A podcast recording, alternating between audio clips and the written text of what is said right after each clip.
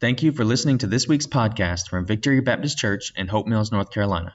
I pray that God uses this message to help you worship God, strengthen your relationship, and glorify Him. Without further ado, here is this week's message. Okay. If you all would please open your Bibles to Luke chapter 6.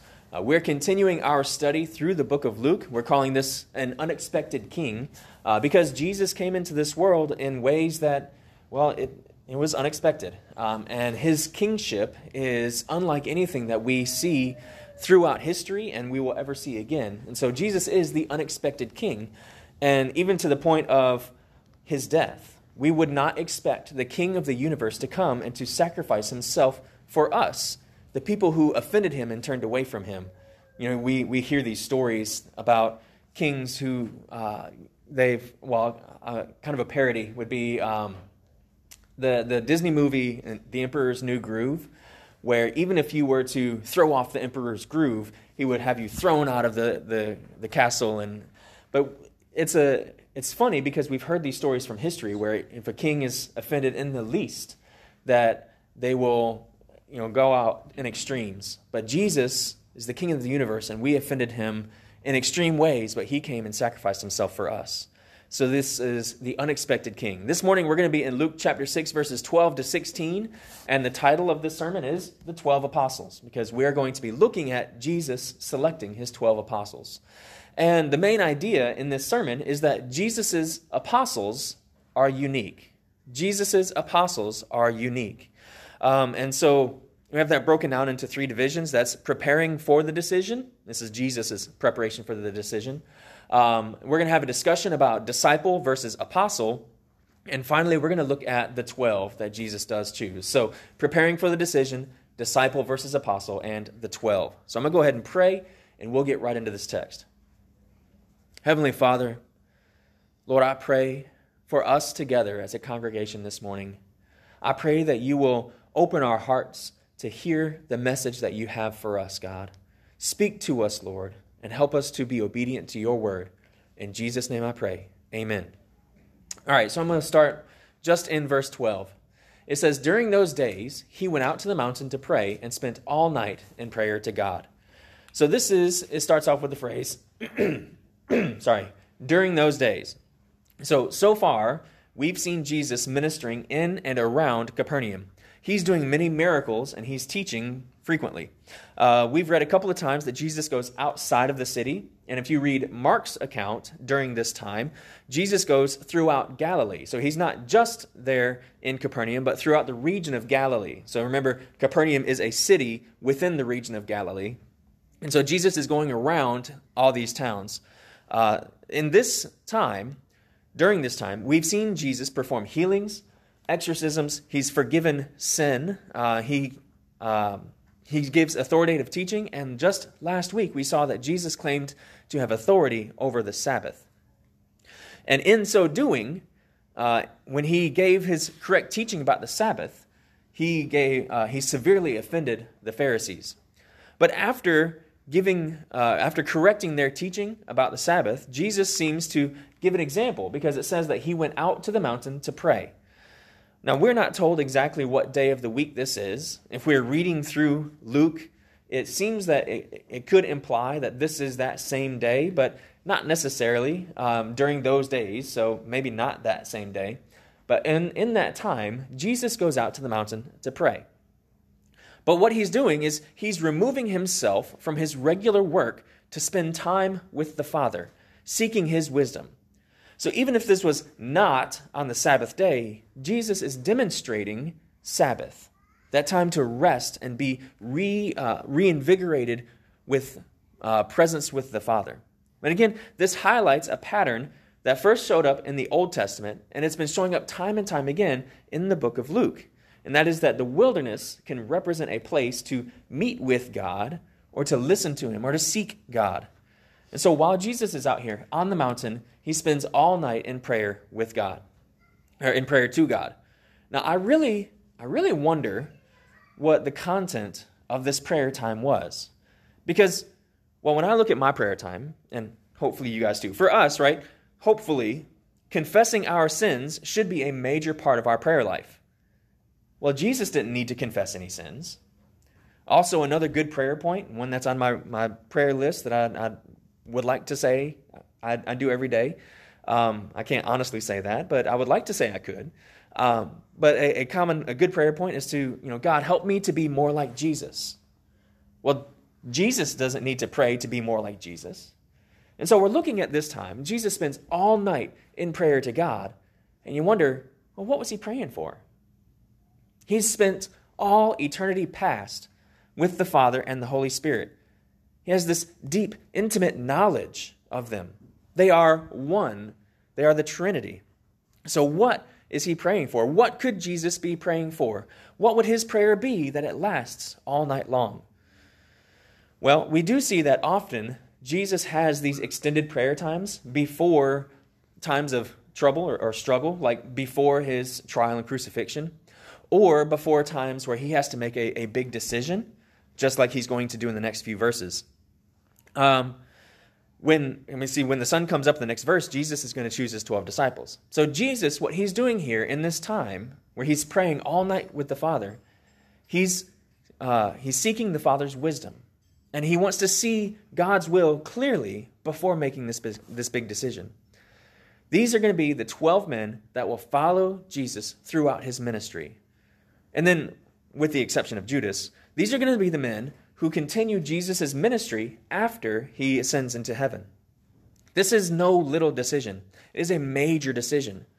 But I would also guess that the majority of this time, where it says he spent all night in prayer to God, I would guess that the majority of the time it was not Jesus talking, but instead it was Jesus waiting and listening to hear God's voice, or waiting and listening to hear God's wisdom.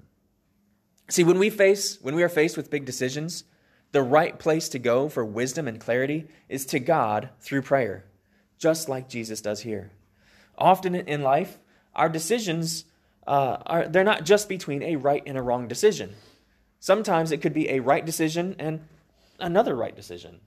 But maybe one would be more wise than the other one, and that's not always very clear for example, right? And this would be a really good example, maybe. You know, maybe you've been searching for a job and then you get, all of a sudden, you get multiple offers. There might not be a wrong decision with that one, but one that's better than the other. Now, other times in life, we're faced with a right and a wrong choice, but it's not really clear which one's right or wrong. So, in those moments, when we're faced with these big decisions or tough decisions, the right place for us to be is on our knees before our Father's throne, waiting and listening for his leadership. I know for some of us, that silence is really hard. To sit there in silence, waiting and listening for God. But that's the right place for us to be. And so we, we continue reading, picking up in verse 13. when daylight came, he summoned his disciples, and he chose 12 of them, who he, whom he also named apostles. Now, before we get into this too deep, um, he says that he summoned his disciples and chose 12 of them. That suggests that there's a larger group there among them. As we're reading through the Gospels, we recognize that there are kind of different levels of people following Jesus. There's a large group, which is estimated to be um, at least 120, sometimes way more than that. We see Jesus feeding 5,000 at one point. Um, but there's, there seems to be this group of about 120 that really follow Jesus around. And then from that group, he calls 12. He chose 12 to be his disciples. Now, when we read the parallel account in Mark's gospel, back, uh, sorry, in Mark chapter 3, we see a very large crowd of people had gathered to hear Jesus' teaching and to be healed by him. And this group followed him wherever he would go. The crowd was so big that sometimes Jesus would have a small boat nearby so that he could launch a little ways offshore so that he wouldn't be crushed by the crowd. And it's from that group that Jesus chooses his 12 disciples. Now, I'm not one to be overly um, fanatical about numerology in the Bible, but we do have to recognize that when patterns in the Bible emerge, that usually means that there's something there for us to notice. And we see this number 12 um, happen several times in the Bible. Most scholars agree that the 12 apostles are supposed to correlate at least somewhat or somehow with the 12 tribes in Israel.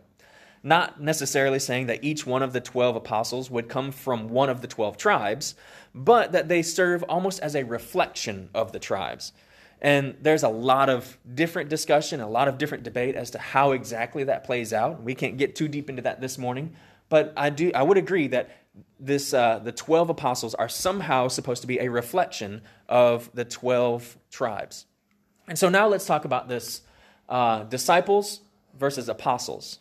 So we have this really large group of disciples, and Jesus calls 12 of them to be apostles. Now, these two words are not the same. We often use them interchangeably when referring to these 12, and both of these terms do apply to them, but they are not the same word. So the word disciple, uh, this would have been a common word that was used in this time, in that first century Israel. The rabbi would choose a group of disciples, and the, di- the disciple would follow the rabbi around every day, would be right there with the rabbi, following him and listening to him and gaining his wisdom. Uh, and the rabbi would take opportunities, several opportunities throughout the day, to, to give object lessons to teach the disciples. Usually it was, you know, things about um, the, the Holy Scriptures. Um, and, and so the disciple is learning to be like the rabbi. The disciple is supposed to be learning to be like the rabbi. He's trying to emulate his lifestyle. And now the word apostle, it's a different word, right? The word comes from the Greek verb apostello, which means to send out or to throw out. Not to throw away, but to throw out, like you're throwing a ball out of the window.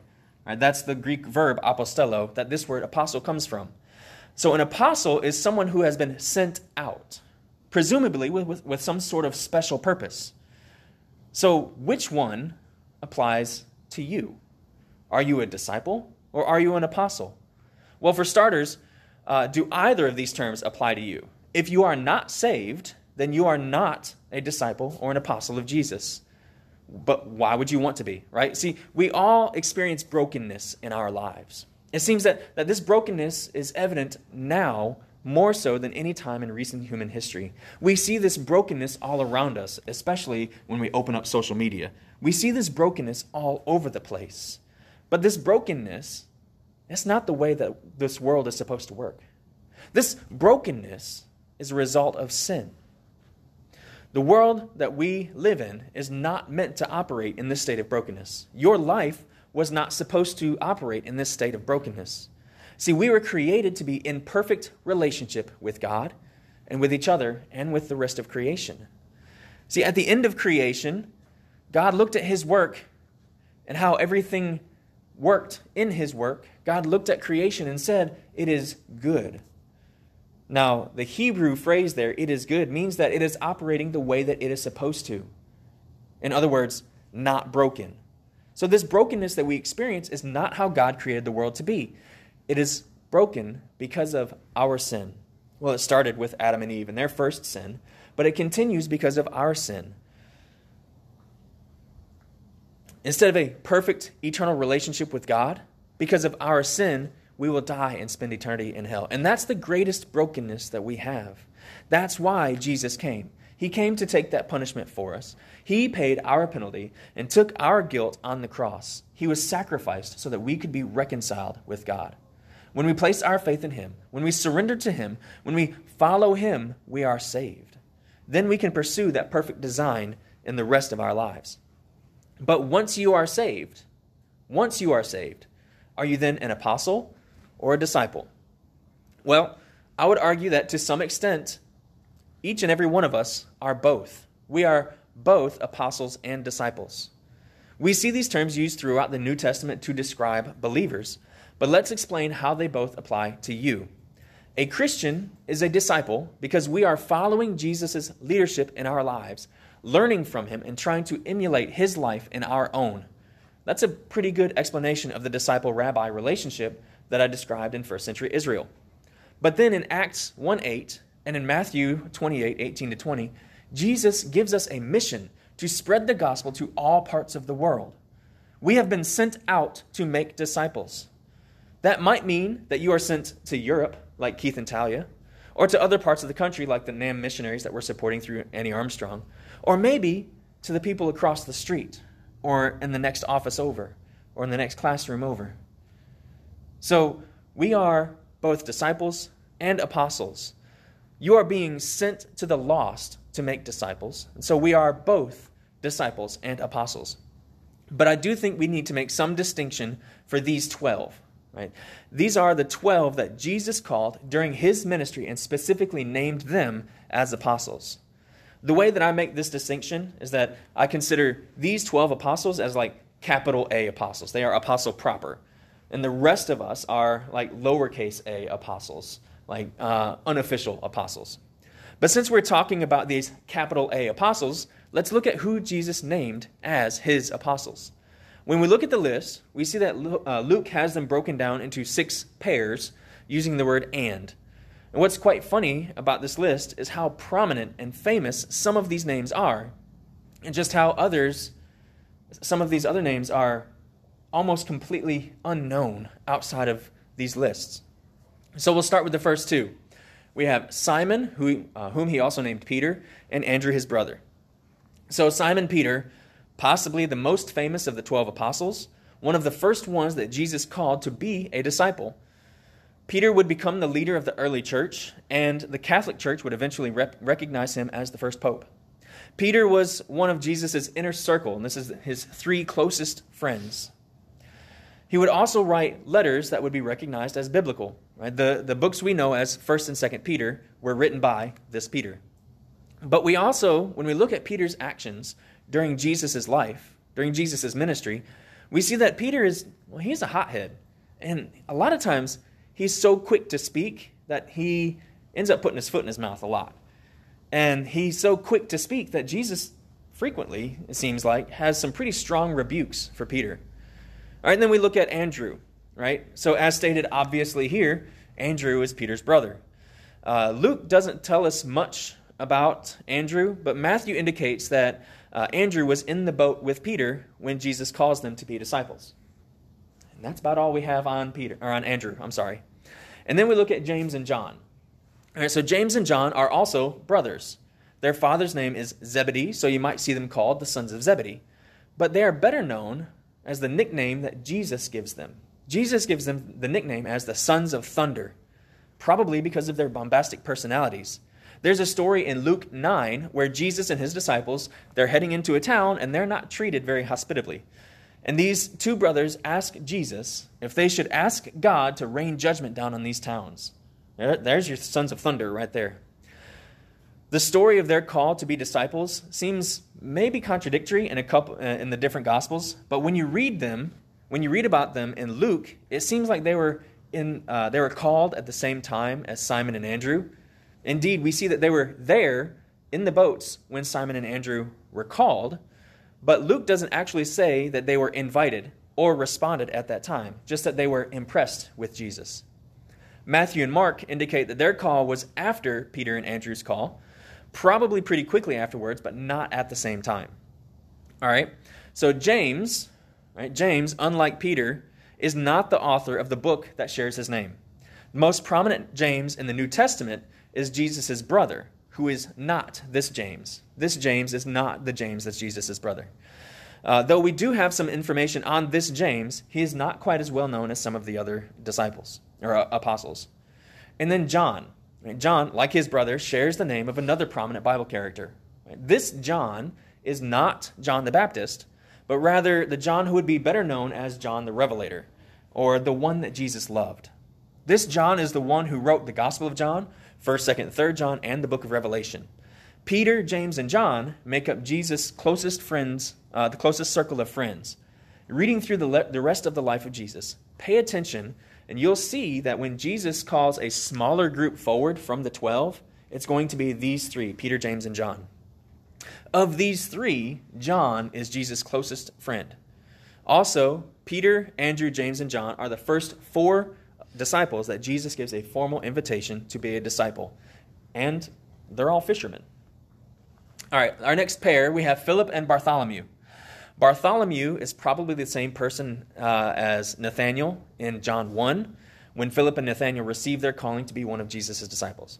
So Philip does not get mentioned much outside or much in scripture outside of this conversation uh, sorry, outside of his conversion story and the, the list of the names of apostles. There are two other stories where Philip is mentioned in the feeding of the 5,000 and a story in John 12. But other than that, we don't get too much from him. This does not seem to be the same Philip that we read about in Acts. All right, so now Bartholomew. As I've already stated, he also goes by the name of Nathaniel. Other than the conversion story, we're not told much about him.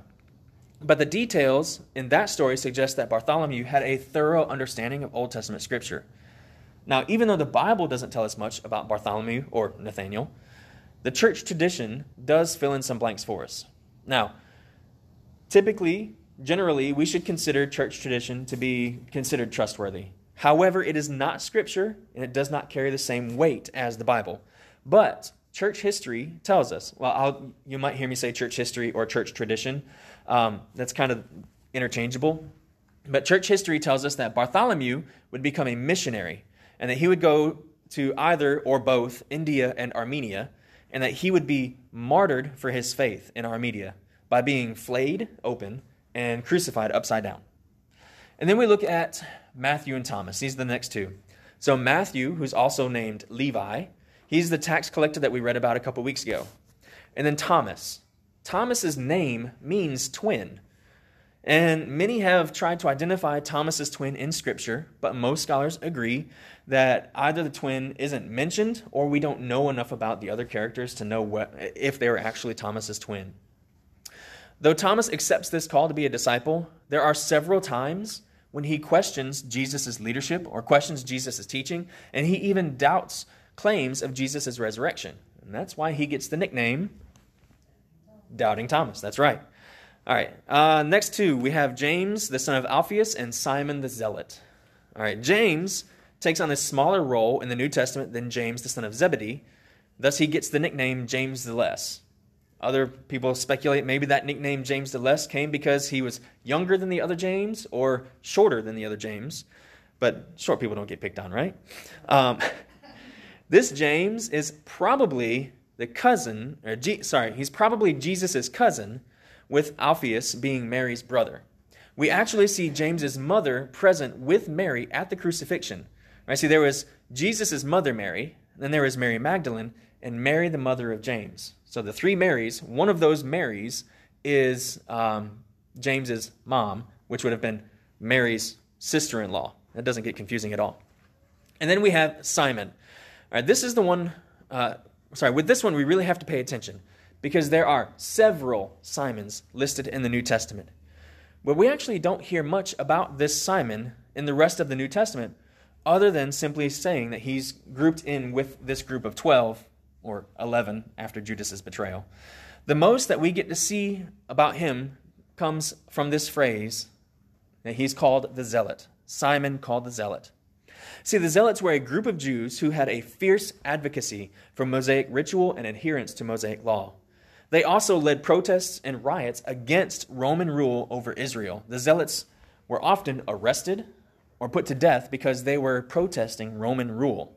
It's not too much of a stretch to think that this Simon would have hopes that Jesus would be the Messiah that would drive out the Romans and reestablish Israel as an independent, sovereign kingdom. So, Simon the Zealot might have had those, those kingly expectations for Jesus. In our last two, we get Simon the son of James, I'm sorry, Simon, Judas the son of James, and Judas Iscariot who became a traitor. So there are actually six different Judases listed in the New Testament. So first, let's talk about Judas the son of James. He's only mentioned um, only only mentioned specifically one other time in the New Testament, and that's to ask Jesus a question. Church tradition is almost equally vague on this Judas, but suggests that he may have become a missionary uh, in what would become modern day Turkey. And finally, we get to Judas Iscariot the treasurer of the disciples. He was the one who was in charge of keeping up with the money, but he's definitely the most infamous name on this list. Jesus calls this traitor to be one of his apostles, to follow him. Well, that would be his disciple. Jesus called him to be an apostle. This means that this traitor is going to go out and spread the news about Jesus. Judas Iscariot, the traitor, is going out on mission trips for Jesus. I don't think this was a mistake on Jesus' part or on the Father's part, but a move that would be integral in fulfilling Jesus' mission. Actually, I can say pretty definitively that this is not a mistake on Jesus' part or a mistake on God's part. Now, our application. So we just kind of did a, a real quick character dive into these 12. Our application from this passage. First is to know that prayer is essential. We see time and time again that Jesus, the second person of the Trinity, who has been in perfect relationship with the Father and the Son for all eternity, makes time to have focused and prolonged prayer time. At the beginning of this passage, Jesus found a secluded place and, pr- and prayed all night before making this big announcement and this big decision. How much hubris does it show if we think that we can get by with less prayer time than Jesus? So if you're facing a tough decision, don't forget to spend extra time, focused time on that prayer point, waiting and listening for God to speak to you. That's the hard part, right? Extended time waiting and listening for God to speak to you. Our B application is to be comforted by this list. The list of 12 apostles is nothing like what would have been expected from a rabbi or someone who was even putting together a group of friends. These 12 probably would not have been drawn together outside of Jesus. Outside of Jesus calling them, many of them would have probably been enemies most likely, they, they or more than likely, they, they would not have been friendly towards each other at all. So you have Simon the Zealot, who may have been participating in organized efforts to oust the Roman government, alongside Matthew, the tax collector, who was working with the Roman government. You have common folks like fishermen and others who are relatively unknown. We have Peter, who often speaks before he thinks, and he gets himself in trouble, but he becomes one of the most prominent figures in the New Testament. And right alongside them, you have Judas Iscariot, who would eventually betray Jesus and this group. If Jesus calls these folks to follow him and to, to be his apostles, don't be afraid that you're not good enough. Don't be afraid that you're different from other Christians. And see, that's okay because Jesus came to save all of us. Everyone, from the religious zealots to the blue collar workers and folks who prefer to stay in the background, Jesus came for all of us. Jesus' followers and missionaries are all unique and we're all very different. That's not a downfall. That's not a negative. That's a, that's a good thing that we're all different. I mean, it, might be difficult sometimes that we're all different, but it's a good thing that we're all different because we all have different um, personalities and, and different um, talents and, and different gifts that God can use for uh, use in our lives. We are not the same. We all have our own unique contribution to the church body. Paul often describes the church, uh, the, the, the followers of Jesus, as a body and talks about body parts. Right? If every single one of us was a pinky, right? Think about your body. If every body part that you had was a pinky, you wouldn't function very well as a human right? Instead of a brain, you have a pinky. Instead of two eyes, you have two pinkies. Instead of a nose, you have a pinky. Instead of a heart, you have a pinky. Instead of a liver, you have a pinky. Instead of feet, you have pinkies. That wouldn't work very well. In the same way, all of us are unique and we have a unique contribution to the body. All right, and our due application, well, is to go out on mission. I guess I could have said our due application is to be an apostle, somebody that Jesus has sent out on mission. I've already said there's a difference between the capital A apostles and the little a apostles. But that doesn't change the fact that we are called to simply follow Jesus and follow Jesus' commands in Acts 1 8 and Matthew 28 18 to 20. Jesus gives us a clear mission to take the gospel across the world and across the street. So let us pray. Heavenly Father, Lord, we, we thank you for your word. We thank you for the wisdom that's in your word. And Lord, we thank you for all these different personalities that we see in the apostles. Lord, I pray that you will help us to grow closer to you in this. Help us, Lord, to fulfill the mission that you've given each and every one of us, God. Help us to be apostles sent out by you on mission. In Jesus' name I pray. Amen. Thank you again for listening to this week's message. If you would like to know more information about our church, please visit victorybaptisthopemills.com or facebook.com slash VBC Hope Mills. I would also like to ask that you rate and review this podcast. And if you found this sermon helpful, please share it.